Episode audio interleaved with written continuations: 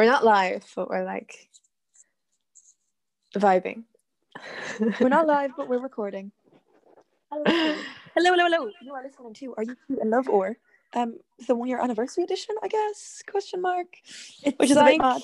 It's like the and it's like the big celebration anniversary dinner we should have gone on, except we're sitting over Zoom on a Friday night with our cats in our rooms, and uh, yeah, celebration time.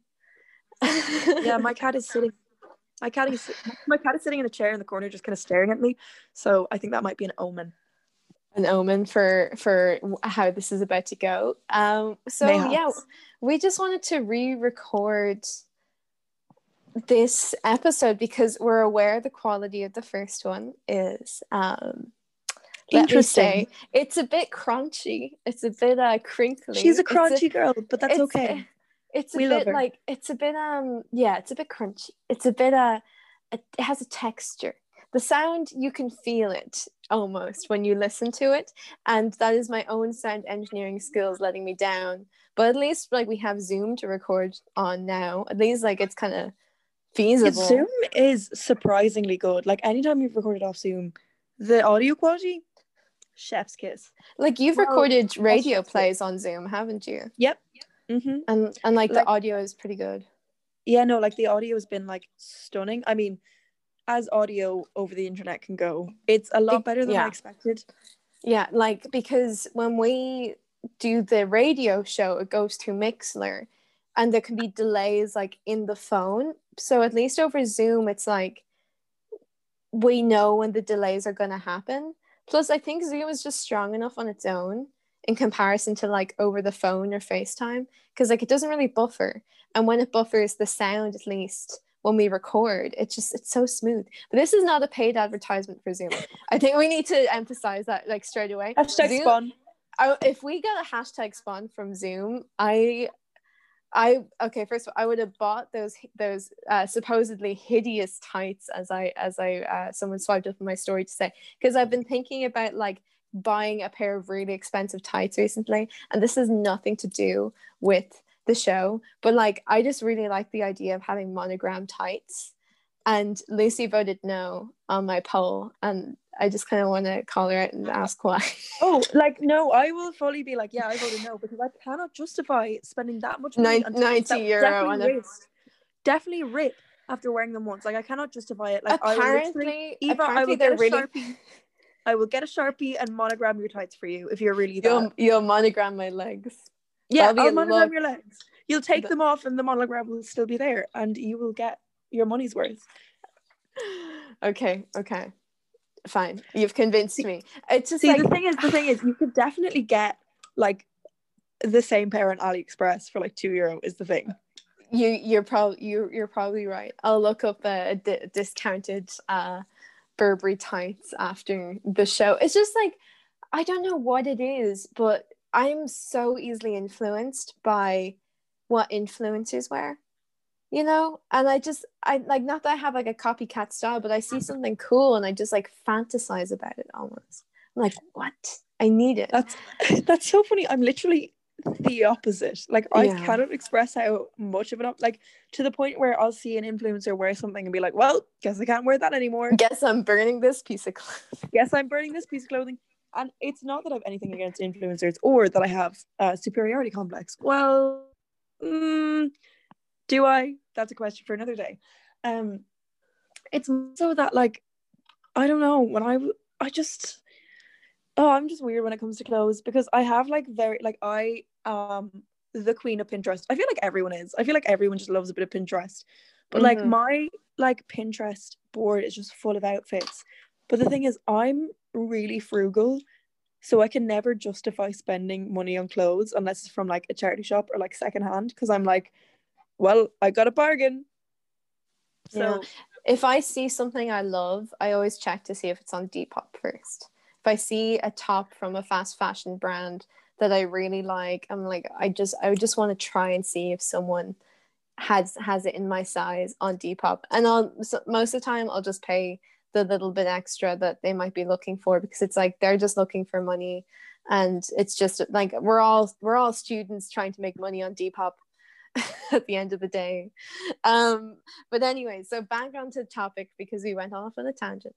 It's our one year anniversary. Um, and we asked on our Instagram um, if you guys would like to, because we did this for our very first episode, and because we're re recording it, we asked like for some questions about us and assumptions about us and like some true or false questions because it's been a recent trend with a lot of influencers and even though we don't think of ourselves as that um, we know that we don't really like we we interact with you guys but you never really hear a lot about our personal day-to-dayness and i guess maybe you make assumptions off the things that we post or how we come across on instagram. So yeah we just thought it'd be cool to to play this little game. And of course um, we're going to do our, our traditional format of the other reads the things about the the other person so the the other Ooh, person gets to react. so i i get to read the ones about lucy and i'm excited. So lucy the assumptions about you um you hate being called cute i think i think i know who commented that one see i saw it um and i saw that it was from an account that you wouldn't expect it to, to be from that mm-hmm. multiple people are on so i think i know who it is basically the answer is yes and no. I hate being called cute, as in I hate someone referring to me as cute. If someone calls my clothes cute, my hair cute, my makeup cute, lovely. That's so nice. Such a nice compliment. But when someone refers to me as cute, I feel really weirdly infantilized because the only time I hear people say like cute in a genuine way is when they're like talking about like a puppy or a kitten or like a baby. And for some reason, when someone refers to me as cute, I'm like, I am not a child. Um, but the thing is, the reason I'm like, I think I know who this is, is because I went on a bit of a rant about it the other day. Um, because someone called me cute, and the thing is, is that it was fully well intentioned. It was obviously not intended to make me feel like a child, but for some reason, yeah, like it wasn't meant to be offensive. It's just like no. Little... But I, I don't know why. Like, there's certain things that make me uncomfy. Uh-huh. Like being caught like one of my act like if I did something and someone was like, "Oh, that's so cute," I'd be like, "Okay, well, I guess I'm never doing that thing again," because it just feels like really like, ugh, I don't know why. That and being called hun, like in a genuine way, is unless it's like a woman that's like 50 years my senior, I don't want to be called hun. You know that kind of way. That's that's fair. No, because like I hate people calling me sweetheart, but I call everyone sweetheart or like you know like i i think i accidentally use really like almost patronizing language but i think it's just kind of cute sometimes but i wouldn't go out of my way to say like oh like they're so cute. I would say that's so cute. Yeah i see, like I see what you mean. there's a distinct difference like the thing is if someone was like your outfit is so cute i'd be like fuck yeah thank you that's so nice. But there is a distinct difference from calling something that you can control as in your hair your outfit your makeup cute mm-hmm. versus your entire character cute there is a difference and i find it like never intentionally patronizing but sometimes it can feel patronizing and mm-hmm. see the thing is i actually like um cheeky fun fact about me i have a spam account on instagram that i use once every four years um, mm-hmm. and i mm-hmm. put a poll up on my instagram spam account and i was like does anyone else feel uncomfy when they're called cute and everyone was like no i absolutely love it and people were replying to my story being like i don't what's what's the problem? And i was like maybe i'm just a bad person. But the thing is i think it's the same like it's the same with certain compliments where they'll make me comfy if you refer to my entire person as one compliment. Whereas mm-hmm. if you refer to like my clothes or i don't know whatever as one compliment it's kind of different. Yeah i get you mean. And just like speaking on control and perception um, another assumption was you half adore Instagram and half wish you weren't on it at all. And I think that is completely true for you. I, I feel like I've been perceived. Um, see, I will like I will be the per- first person to put my hand hands up and say, I like having a nice Instagram feed, not to like impress people or anything. It's like for me, okay, how do I explain this concisely? So for me, Instagram is more of like a place where you get to share art and pretty aesthetic things and that kind of vibe. And before everyone drags me, yes, I'm aware most of my Instagram is my face. I promise I'm not conceited. I just live on my own without anyone else to take pictures with. So, anyway, moving on from that point, I enjoy Instagram as like from like an aesthetic point of view, but the actual kind of like social media aspect of it, where like everyone feels like they have to one up each other or like present this perfect version of themselves. I mm, I don't I don't know like and also I'm beginning to hate Instagram because it's just growing into this like shopping app. Like when they, I don't know, Eva, what you think, but when they moved the mm-hmm. like in for what what is it like your like likes and comments and all of that, and put a shopping page instead, I was like, mm because the thing is, when I was a kid, like I'm saying that as if I'm really old, but when I was younger, like 13, 14, 15, like me and a bunch of my friends would always have joint Instagram accounts where we'd like post like aesthetic pictures. Yeah, I was one of those people. But like aesthetic grunge pictures, obviously, guys, don't don't judge me. Um I watched skins once, okay? But is that is that like it was like out of enjoyment because we thought it was like pretty and Instagram was a lot more accessible back then. It was a lot easier for you to like go viral on Instagram. And I'm kind of using air quotes there because that's never really been a thing on Instagram. But like it's so much easier. It was so much easier for you to get engagement. Whereas now I think they're just like they're like kicking content creators in the teeth. And the thing is, I know a lot of people use Instagram casually, like they don't care about this kind of thing. But like Instagram as a platform fascinates me so much. And I love like the analytics and the stuff behind posts and what gets engagement and what doesn't and I feel like Instagram is just like, you know what, engagement out the window. As soon as I got, got rid of chronological order, it's just all been downhill from there. No, remember when Instagram tried to bullshit us with the swipe feed, the carousel feed that yeah, one that, day?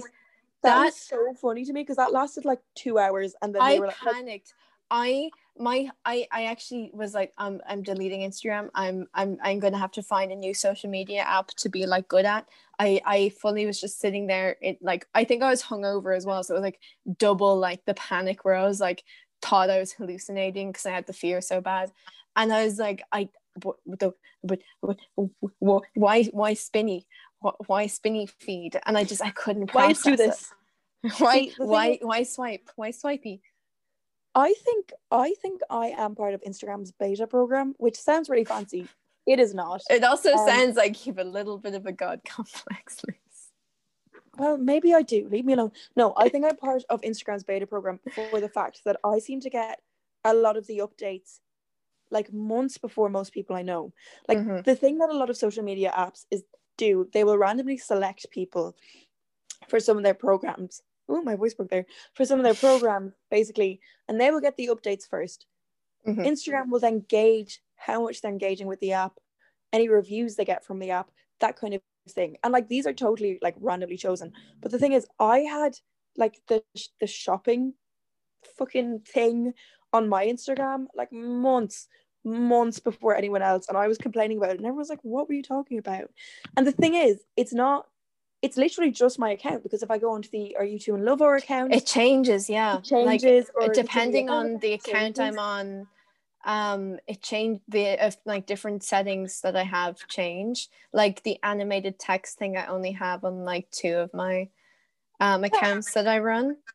I'm the I'm the exact same. Like the thing is, is that I've also gotten updates that haven't been like made like haven't been like what's the word I'm looking for like officially put into place. So like I've gotten weird updates that they they would get rid of. So like things like stories changing stories almost being in a carousel mode. I don't even know how to explain it, but like that's why I'm convinced, like fully convinced that Instagram has me selected for their list, their list of people they want to torture first. Um, mm-hmm. and I think it's just a weird coincidence because on every other account, like totally chill, totally normal, gets the updates at, every, at the same time as everyone else. But on my own account, Instagram's like, girl, we're gonna treat you. And I'm like, Instagram, stop it. Stop it, please. um, and so your your last assumption is that you are the prettiest woman alive. And I have to say I do think this one is true. Okay. Divisive opinion, but I'm gonna say no mainly for the fact that I am speaking to Eve O'Byrne. right Okay, now. shut up. So, for those who are listening to this as the first episode, um, we are called "Are You Two in Love Or?" because we were what we thought of having. We were thinking of names for a radio show on Trinity FM all the way back in like December, uh, 2019. Oh my god. Oh my god, near two near two years. Um, and so we were walking in town. It was like kind of raining. It was like winter vibes. And this guy approached us on Grafton Street, and he said, "Are you two in love or or like?" No, he literally he oh I remember it so well. He's such a swagger about him. He was like so he was he was definitely like 100% American. I couldn't place exactly where the accent was from, but American nonetheless. And he was like, "So are are you two in love or like are you just getting it on or like do I have a chance here?" And like it was so funny because that day we had spent the entire day like trying to figure out like we're doing the show. What the fuck are we gonna call it? We loads Mhm. of ideas. They were all shit. Like I mean, they were so bad. Some of them were like decent enough, but like Yeah, but they weren't like iconic or No, didn't have they- a story. they weren't like, oh, that's the name. And the man said it to us. He likes it, it's, it's like God himself. We manifested a name. We know? manifested a name from a random man on the street and wanted to get his bit. So unfortunately, and it's it was just it was from that misperception that we were just two lesbians out on a walk. no, happens happens to the best of us. What can I say? honestly i was just like because when he said it we were like we kind of looked at you. we were like oh that's a good name Hmm, like, like I think I think we found the name because we were like in tears laughing because this like the thing is I wish he'd like stopped and said this to us, but he was walking by and he just kept going. yeah no yeah he that didn't stop and and it was just like a because like we, we knew it was directed at us because he looked at us and said like are you too like it was definitely like Yeah, us he and we were like gestured at it. huh? it, we're, it was very much a yeah it was just like one of those maybe it was like a time traveling moment and it was like someone we know time traveled back um to grafton street in 2019 to tell us the name of our show like maybe it's a giant conspiracy who knows And you know what? he was doing God's work. So thankful for it. But you know, it's crazy because the thing is in my brain, like it's still 2020 in my brain. Mhm. in my brain, like 2019 was like 10 minutes ago. So when you were like, yeah, December 2019, I was like, are you, you mean last month? What? Um, time isn't real. Anyway, so more importantly, yes on to Eva's assumptions. i think mine are just gonna be like you are a cunt and i'll be like yep Um, so this is, I'm, I'm not going to tell you who this one is from. It may or may not be from me. Eva O'Byrne is smelly. Um, True I, false? I I stink of perfume. Certainly, I am a fanatic for body lotion. um, like I know every day. I am such a big. I am. I believe that like if you treat your skin well when you're young, you'll have good skin for the rest of your life. And I admittedly did not take good care of myself the first tw- 20 years of my life. And now that I am approaching 21 and I'm about to shrivel up according to societal standards, um, I have started to, like I am like Cleopatra in body lotion baths and just like slapping on the like per- perfume and making sure that you know everything that I'm using is is good and good for me. Um, so smelly in the sense of maybe I wear too much perfume. um that definitely wasn't for me i promise. Um no but for some reason when you were like oh if you treat your skin good i thought you were going to say you will have skin in the future and i was like eva are you telling me i'm just going to lose all my skin? Yes, you will you will off. shed your skin like a I will shed- snake. i mean no word of a lie. That's all i'm going to say. So this assumption isn't even assumption an assumption. Yeah. it just made me laugh so Okay. much because it's not related at all someone Okay. responded to the box with not sure what your opinion on me is Oh, I I have kind of, I kind of get this though, because it's like I am, I'm a little bit elusive with what I really think of people, um, and I think I'm very good at being nice to people on a professional basis, but I may not like you as a person. Um, because like I have to have a working relationship with you. Yeah, You but I know? like the thing is is that I like I'm not I mean I'm never professional, let's make that clear first of all. But like I do say that to people that I will always always be um polite and courteous and professional with someone regardless of whether or not I like them. Mhm. And people have genuinely told me like, "Oh, that's really fake." And I'm like just because I disagree with someone or don't like them doesn't mean I can't treat them with basic human respect. yeah, I'm that's not gonna start, like- my thing. look, I can disagree with them to my heart's content. I can have heated debates, and believe me, you, I have and I will. But I'm not going to start like insulting them or being rude or being passive aggressive. Like Yeah. you really, you really have to get under my skin for me to be passive aggressive. And the thing is, it's so Mhm. funny because, as Eva knows, and as most people that listen to the show is show knows, because I never shut the fuck up about it. I am a triple Sagittarius. I am Yes. Sagittarius rising moon, and Sagittariuses are often seen as like very like quick to anger and very like like ones to hold grudges. And I think that's the one thing about my chart that I think is completely untrue because it takes like it really really takes a lot for me to get angry. And the thing is, once I'm angry at you, you know you've screwed up. Like it's very much like once I'm angry at you, like I will not get angry at someone unless it's genuinely like justified and I know that what they did was completely wrong. And it's very rare that I get angry at people on my own behalf. It's generally more like you were a dickhead to my friends. Now I'm angry. But like I like the thing is is that I don't I don't think treating people with basic human respect is fake. Like Mhm. me being fake is like going like, my god, Eva, I'm so in love with you. You're amazing. And then turning around to like, I don't know, my cat or something and being like, you know, I hate Eva. Like that's what fake means. But I can be nice and professional and courteous and still say, I disagree with this person. In fact, I'll say it to their face too, but that doesn't mean I will treat them with any less respect. Yeah, and that's kind of my logic is that like if I don't like you, you know I don't like you. You know, hmm. like you know why, and we and we just like if I have a lot of people who I don't speak to anymore, um, because people move on and people grow up and people become distant, and that's a fact of life.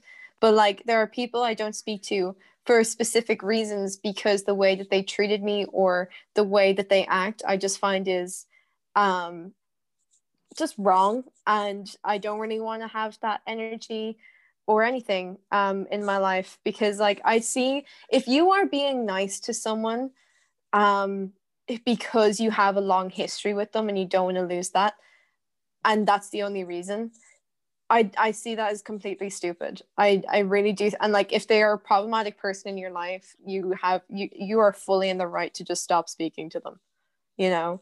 Um, I feel like a lot of the time, especially in Ireland, we value our friendships on time instead of uh, quality and support. Um, and I'm glad that, like, within college, I definitely found my tribe. Um, I've found my family um, that I will hold on to probably for the rest of my life. Um, like, thank God for college. I wouldn't have met Lucy, you know, um, and I wouldn't have met all these amazing people. So, yeah, I don't know. Um, I do. I get the question is probably like directed at like people I'm kind of distant with, but like I, I don't dislike anyone who I've grown distant from. It's just that, you know, we don't really have um, something that's like we have in common um, that keeps us together. I don't know, something like that. Anyways, next assumption. very please. good answer. Um, so so kind, and you deserve the world. I completely agree with this.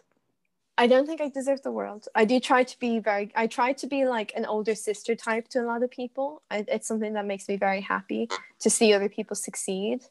Um, I would say I'm very nurturing and forgiving by nature. I think I forgive too I'd easily. agree.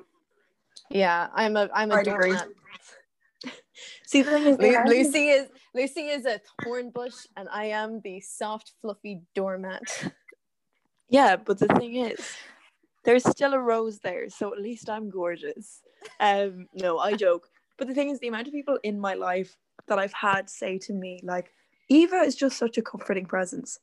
And like I cannot agree more. See, our Like, friend Eva- Saul nearly died in Lucy's Yeah. house one time, and he texted me and he was like, "Lucy was scary the morning after, but you were really comforting." And I was like, I think it's because I'm kind of maternal. I'm like, there, there, it will be fine. I will get you water and a blanket and we're to talk out all your problems. And then I think that like you're just like, you were just so focused on cleaning everything. See, I'm like, when people are like drunk, I'm very like functional. Like, I have this like, one of my rules in life is that I will care for people. I will look after them. I will be their friends. I will make sure all of my friends are, are safe, but I will never mother anyone. So a lot of I get that sometimes that like on nights out when people are really drunk, like I just snap into like functional mode rather mm-hmm. than like mothery mode. So I'm like, okay, we gotta clear this. I gotta ask them X, Y, Z. I need to ask them this question, this question, this question. I need to make sure they're safe. I need to. I'm very like straightforward. And a lot of people are like, Lucy, you were so scary last night. Like it was so funny after that night. So I was like, you know, Eva was just so like comforting. And I, th- I I thought I was being interrogated every time I spoke to you, and I was like, "Saul, darling, I'm so sorry." Um, like I was, you know, that meme of Nicki Minaj holding the sobbing child. I think that is my aura with drunk people. I am like, I'm gonna pull your life together for you, and meanwhile, you're actually there, like doing pulling them like their functional life together and I pull their emotional life together while they're drunk. Yeah, see, the thing is, is that when people are drunk, I like I am very much like I will not like let them away with st- not that I'm, I'm not that I'm cruel. I don't know how to word this properly. I love how we're exposing Saul so much. No, I'm not. This is no okay. Saul aside, when people are drunk, I'm not indulgent to them. I'm not like like when someone's like sad i will be very comforting of their emotions mm-hmm. i won't let them go nobody loves me i'm i'm so ugly i'll be like okay bitch you know that's not true you're sitting right here next to me obviously there's someone that loves you you know i'm very like straightforward i don't mm-hmm. indulge mm-hmm. people in those things like i'll say i understand why you feel that way i try very hard to be understanding but when people are drunk it's just a whole different world. Um, I can be quite scary, but anyway, I don't have a but for that. I've no defense. I just can't be a little bit scary. You know, fair. Um, so anyway, next assumption. Okay. Your family hated the idea of your course, and you had to fight to go. That's actually very funny because my family actually didn't. My parents did not give a shit about where I went to college as long as I was happy. Um, I suppose I wanted to change to English literature and history. And my mom was kind of adamant against that because she didn't really think that writing was a, a stable career.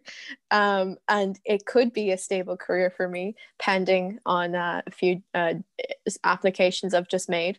Um, and she realizes that now. And I think she's kind of been like, well, you still did two years of economics. So, like, you're, you're very, you know, you're employable and i'm like but business and those kind of subjects shouldn't be the the be all end all in terms of employability. Um yeah i my parent my family didn't even really care that i got into trinity to be honest. They just wanted me to be happy. Um and like thank god that like i've been the biggest uh, push in terms of academics in my life. Like i'm the person who motivated myself. Like my parents just wanted me to be healthy happy and go to school and i was the one who was like no I, I need to get into trinity. I need to get this many points. I need to do this subject to get this.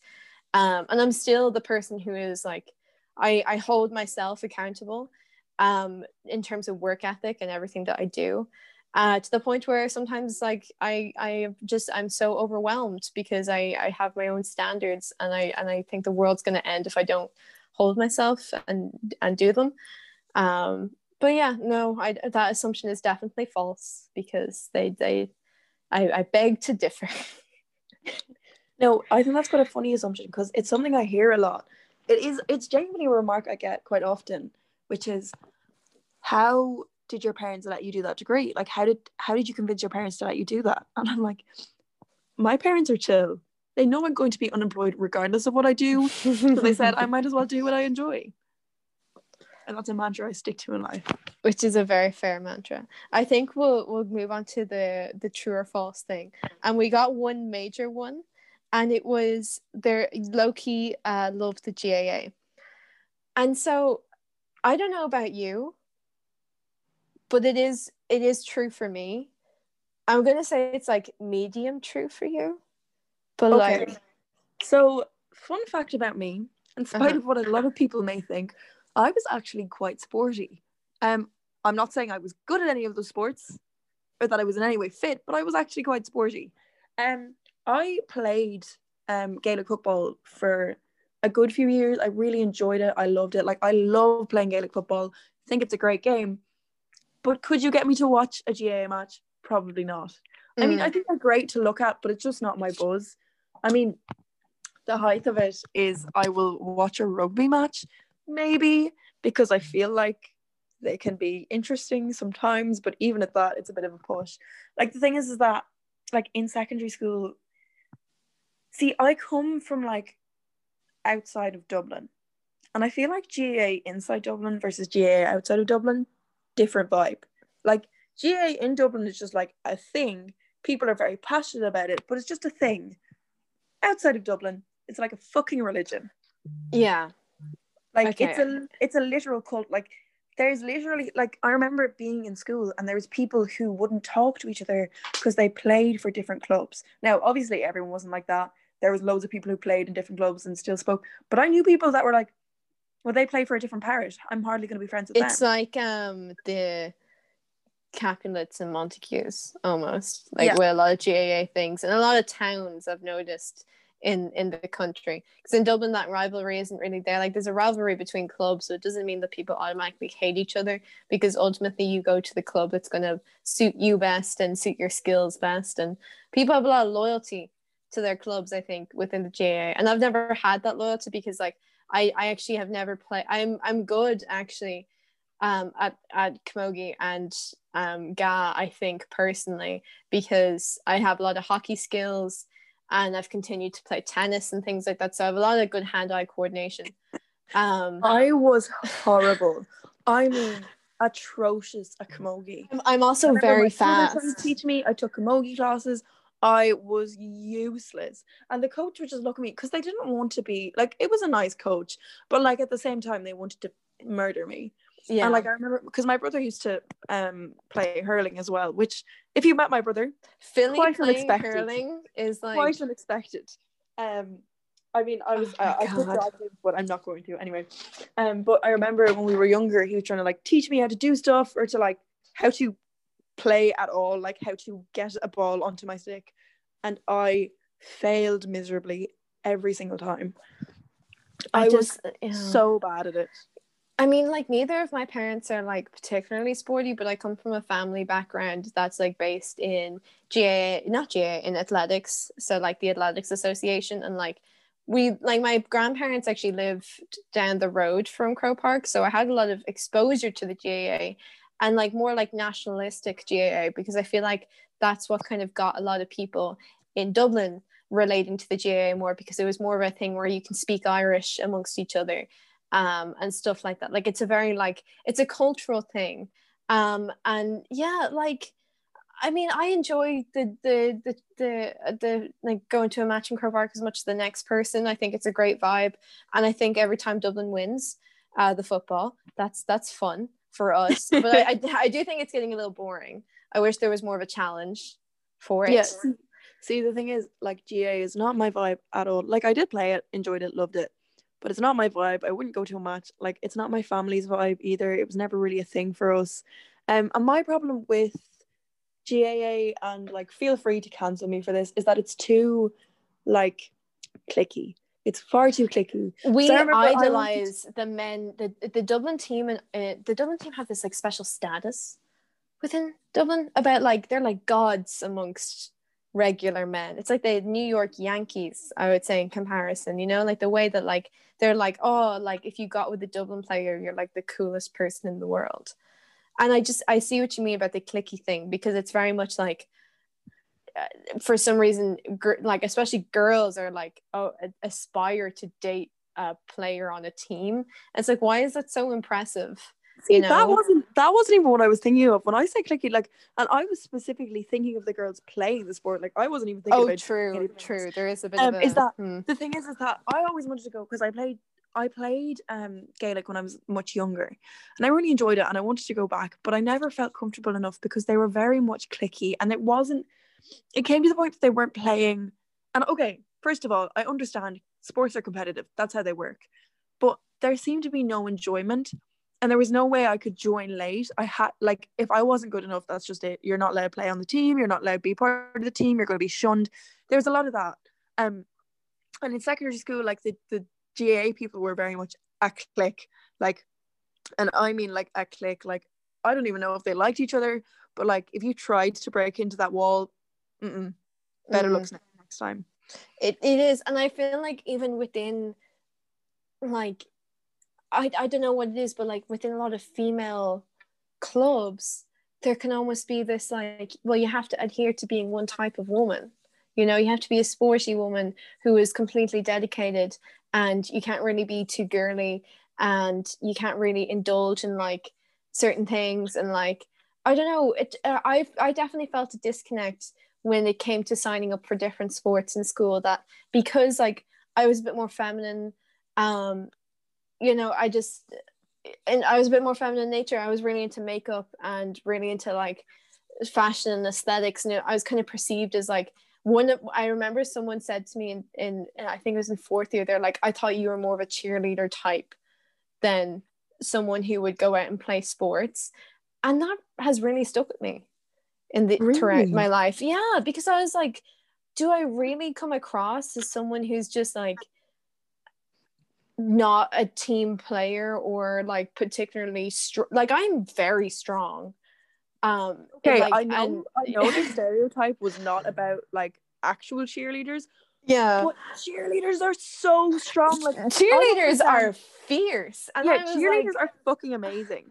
And I- I, think like, it was I get definitely a negative connotation that they're trying to oh fully push oh, on me. 100%. No, I get I get where you're coming from and I'm not dismissing your feelings at all. yeah I get so heated when it comes to cheerleading because the thing is, right, the reason cheerleading isn't seen as sorry it's just Or- like i've Uh, never okay, no, I'm- expected I'm you to I'm say the off about cheerleading. phrase There's nothing you could do about it. I get so heated about cheerleading. No, the only reason cheerleading isn't seen as an Olympic sport is because it's seen as a sport for girls.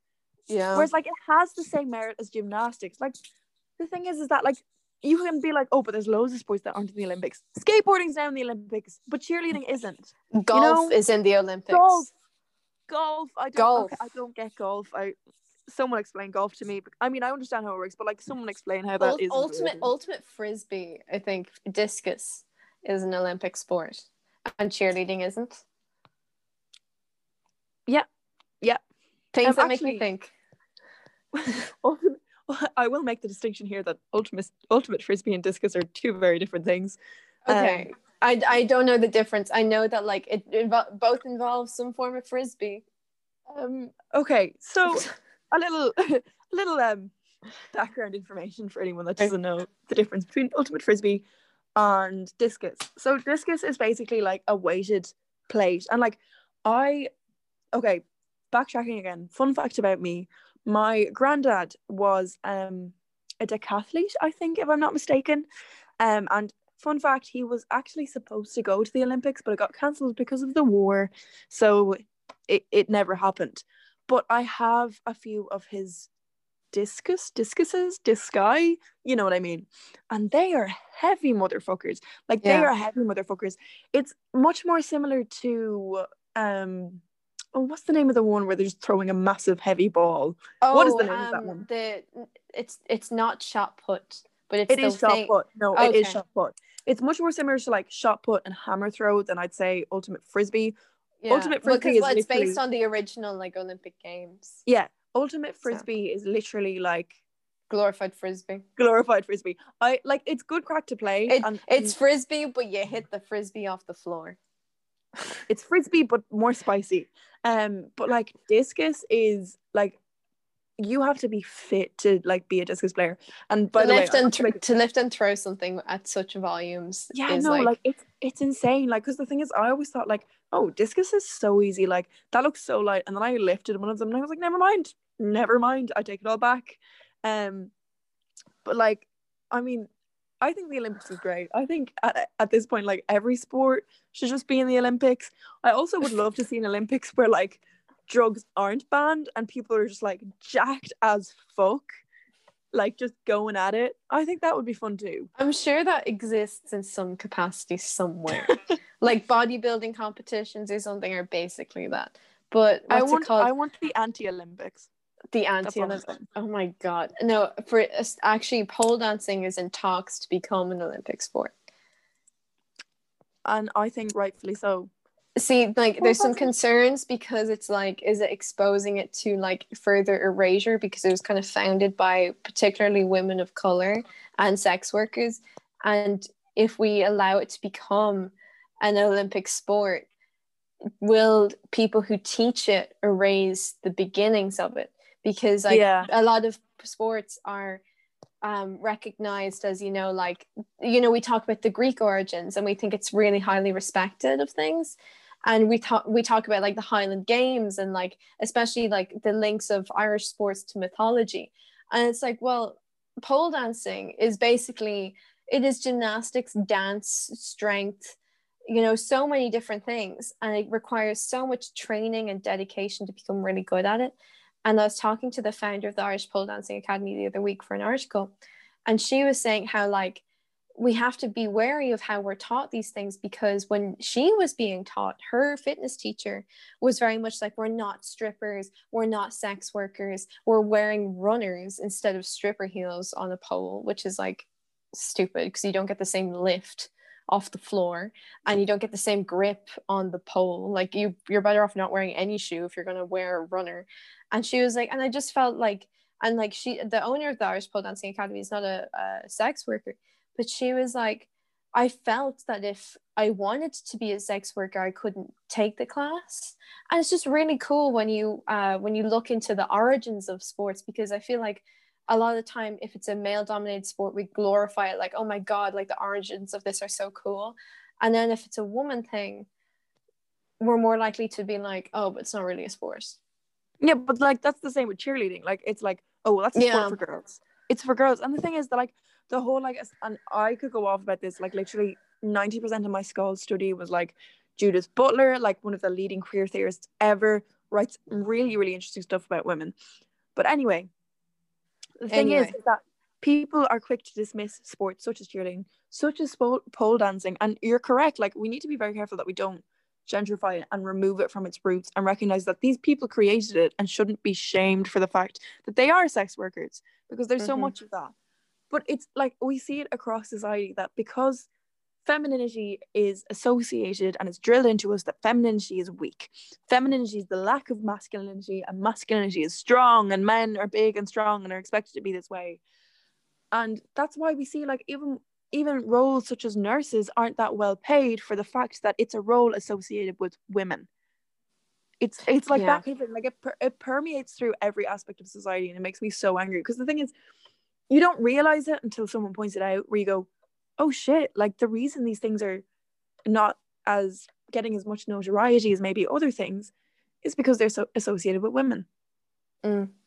And it, it's every kind of thing that we, uh, we we really like diminish a lot of things that are associated with women as women because we we don't want to take up more space um, than we have to. And it's like I I brought this up on my page today when I was like, oh, you know, I'm just thinking about like whenever we're on our periods and we kind of continue like our lives are as normal and we don't really even talk about it with our female coworkers.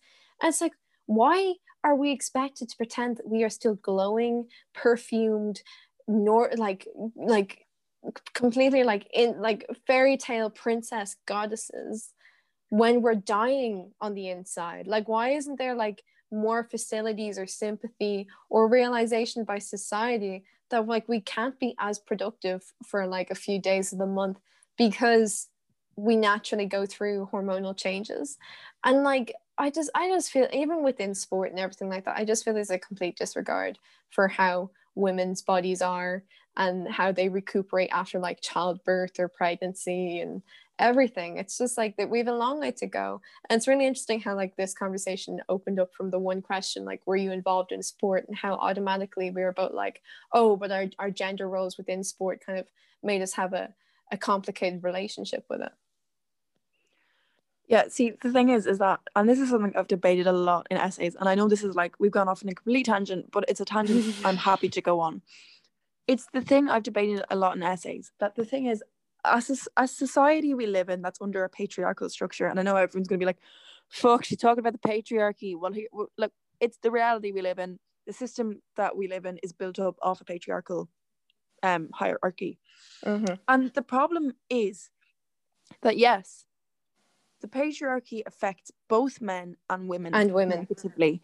But the thing is, the reason the patriarchy affects men negatively is because anything that is associated with being feminine is seen as bad.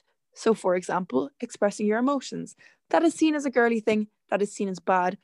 Hence, the reason that a lot of men are completely unable to express their emotions or talk about their emotions, and that there is like high rates of like mental illness in men, and there's high rates of male suicide and it's because things like this and i know i'm i'm really diluting it i'm diluting the conversation like there is like statistics and facts that do back this up but it's because um man and this like if you want to like read up more on this go read some judith butler i couldn't recommend her anymore but basically man is seen as like the the status quo and Mhm. woman is seen as is seen to denote the lack of so the Mhm. lack of masculinity and the lack of masculinity is seen as bad. So anything associated with the feminine is inherently seen as bad. Hence why men are affected neg- negatively. Men are not affected negatively for the fact that they are men. They are affected neg- negatively for the fact that men aren't allowed to be seen in any womanly way. You know Mhm. what i mean? Yeah, And no, it's very, completely. like, but like it, it but- like we've talked about like how um like different words even regarding in like uh like anatomy and uh like medicine that regards women and medicinal practices how the words um reflect like reflect a lot of like women's issues like lunacy and the framing of like women going through hormonal changes like menopause are seen to be like the cause of madness and how there's so many things that we we do have to learn about ourselves as a society before we even like you know truly dismantle um all like patriarchal things you know? Um there's so much that is just there and we don't really realize it and i think a lot of people don't want to realize the the origins of a lot of things are just inextricably linked to the oppression of women and and minorities you know like I think that's the thing is that um intersectionality is so important in any like activist movement of any kind. Like I think people don't see that one problem doesn't exist without the other. Like and I see it a lot with a lot of climate change activists. Obviously not Mm. all, a lot of them are great and very much intersectional. But I see it where they're like, well, we have to focus on climate change. We can't focus on every problem. And I'm like, but you don't get it. They all work hand in hand Mm. and like cl- climate activists have been criticized for not speaking out in certain matters such as black lives matters like things like that lgbtq plus rights. And their response has always been well we have to focus on this. We can't focus our en- energy on everything. And i think the thing is is that yes though you might be able to dedicate an equal amount of time to every single thing and that is not excusing their behavior in any way shape or form you have to understand that all of these things are connected and it just makes it oh anyway i could rant about this for years and years. I think it's best that we move on. It is. I just like i am so proud of us for having like a year of these conversations though. Like we've been ta- like obviously like we're re-recording this as the first episode because we feel this is a better representation of who we are because you can actually hear our voices. And like i just want to say thank you to everyone who has supported us because we did not expect what we currently have um or well i didn't expect it i don't know if lucy expected it oh, imagine i was like yeah i obviously expected it i expected more actually i actually Um, i expected at this point we had 8 million followers God, we're such all- fucking failures. Um, no, we want to thank every single person because we have done such amazing things. And it's only the beginning. And we haven't even reached 50 episodes yet. And I like I was panicking that we would never get our listenership up, that we wouldn't get our follower count up, that we wouldn't be able to actually do what we want to do. And that's that's talk and have these conversations. But that between two best friends that we just think are kind of relatable for a lot of people because I don't think people really put out because these are completely unedited conversations between me and Lucy. And they're a reflection of all of the conversations we do have when we're alone.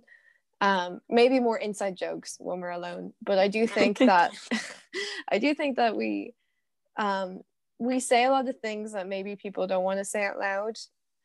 Um, and maybe we we're, we're like we're like realizing stuff you know we're like we like thinking. have thoughts and like think about things it's pretty crazy we're pretty, like out we're there. like thinking and like putting our subconsciousness on the internet and that's like kind of cool um no Like, we're we're, we're unafraid to, we're sexy but we also have thoughts and like that's pretty revolutionary we're know? unafraid to talk and i think uh, for a long time in my own life i was afraid to talk and show people that i i think and that i you know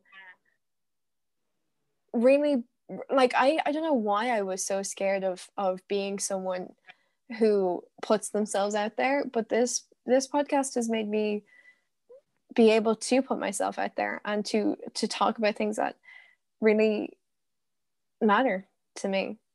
Um and i want to thank lucy for being able to listen to my bullshit every week. Thanking me even though she has to speak to me. Excuse me. Like eva like is like yeah i'm coming forward like these real serious points and i'm like i do a drama degree i can't count. Like that's it. That's all i think. Me and lucy did get the same maths grade in the leaving cert so like take that as you will. It was just a fluke. They couldn't count. I i bamboozled mean them with was it was it a fluke for both of us or like what? They were like wow this bitch really can't count and i couldn't count to the point that i actually got the answers right which is crazy. Yeah no like i i don't know i just i just feel so much more reassured in when i do speak out. And i think this podcast has given me the confidence to write and to you know expand what i do. Um yeah and i just want to thank everyone who listens on a regular basis because we get people who listen on uh, uh, trinity fm every week and our listenership is growing on there too which is insane. And then we the listenership on our stats is also growing. And yeah it's just it's really nice to be referred to as people who um are worth listening to. You know like all joking aside as much as i love to like make jokes like oh of course why wouldn't like the whole universe not listen to us like all joking aside it is quite crazy to me and i know these numbers don't sound big by any means to anyone but like consistently recently we've had like about i i mean i'd say about 15 to 25 like listening in live every week Mhm. and then like four or five times that listening into the podcast every week and it doesn't sound like a lot but for like two people or okay well Eva O'Byrne and an absolute nobody um shut up. Shut up lucy holmes. It's it's it's quite nice that people actually like are like shit i'm gonna i'm gonna come back for more. Like people and sit there and listen to me rant about so many nice things about us. And they say it's like having two friends in a room talking to you. And i and i love that that that's the experience that we're curating you know? Like we've But, like- managed to create this I think the thing I love about this the most, and I feel like everyone's going to be like, well, it's not true if you're saying it, but the thing I love about this the most is that it's just me and Eva being me and Eva. And like Eva did say it earlier, like these are the conversations we have anyway. Like, and you see, you do see it a lot where it's like, and like you see it in performance as well, where they're on stage, it's very much a performance, and then they get off stage and they fucking hate each other. Now, obviously, this is just uh, a showman's. Me and Eva, or me and Eva, despise each other. I'm sorry, someone called Eva just texted me. Um, oh my gosh I okay friend friendship over I proved it. I proved it. Um, I have terminated my my friendship with Lucy Holmes. me and um, me and uh, the that woman that also speaks uh, clearly hate each other. Um, I don't even have the respect to learn her name. It could be uh, Eve Everest. Ev- Thank you. Evan- Thank you. Evangelista. Thank you. Yes. You're gorgeous. You're beautiful. You look like Linda Evangelista. not a word of a lie. Um, but no, it's so nice that like people. It, it's just like it's so funny to me when people are like, "Oh, I listened to your podcast," and I'm like, "I'm so sorry."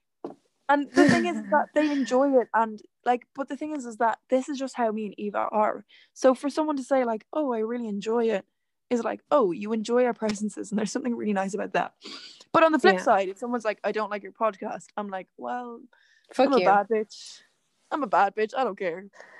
Yeah, and like even with this, it's been nice to just like talk about what you guys perceive of us, and we definitely like for the fiftieth episode, we'll definitely do a big fuck off Q and A about us and and and and chat about kind of like you know the the like not just like you know the the the juicy questions that you want to ask us, but like just like get reacquainted with us and learn about our lives because we share a lot, but I at the same time I don't think like we've ever fully sat down and been like this is who I am, this is what I do, this is what I want to be, you know? Um, I don't think we've ever said it like, you know, uh, coherently and in those the, the the the set way. I think we've we've alluded and rambled and and amused on different things, but we've never actually like sat down and said, well, here's a CV of us, get to know us like in the conventional way. But yeah. Yeah, it's Yeah. crazy. It's crazy what you can do. Um, and it's crazy that people have listened to me talk shit for a year straight. Well, actually, for the past like 19 years of my life, people listen to me talk shit. I thought But at said least those 90 people- instead of 19, and I was like, Jesus, okay.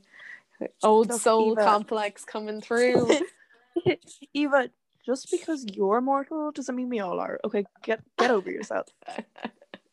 Um, but no, Oh, the past one nine years of my life. Um, but at least people can leave the room. Actually, I was no, that doesn't make sense because you can just turn off the podcast. Anyway, moving on because that was not a smart anything. yes, moving on.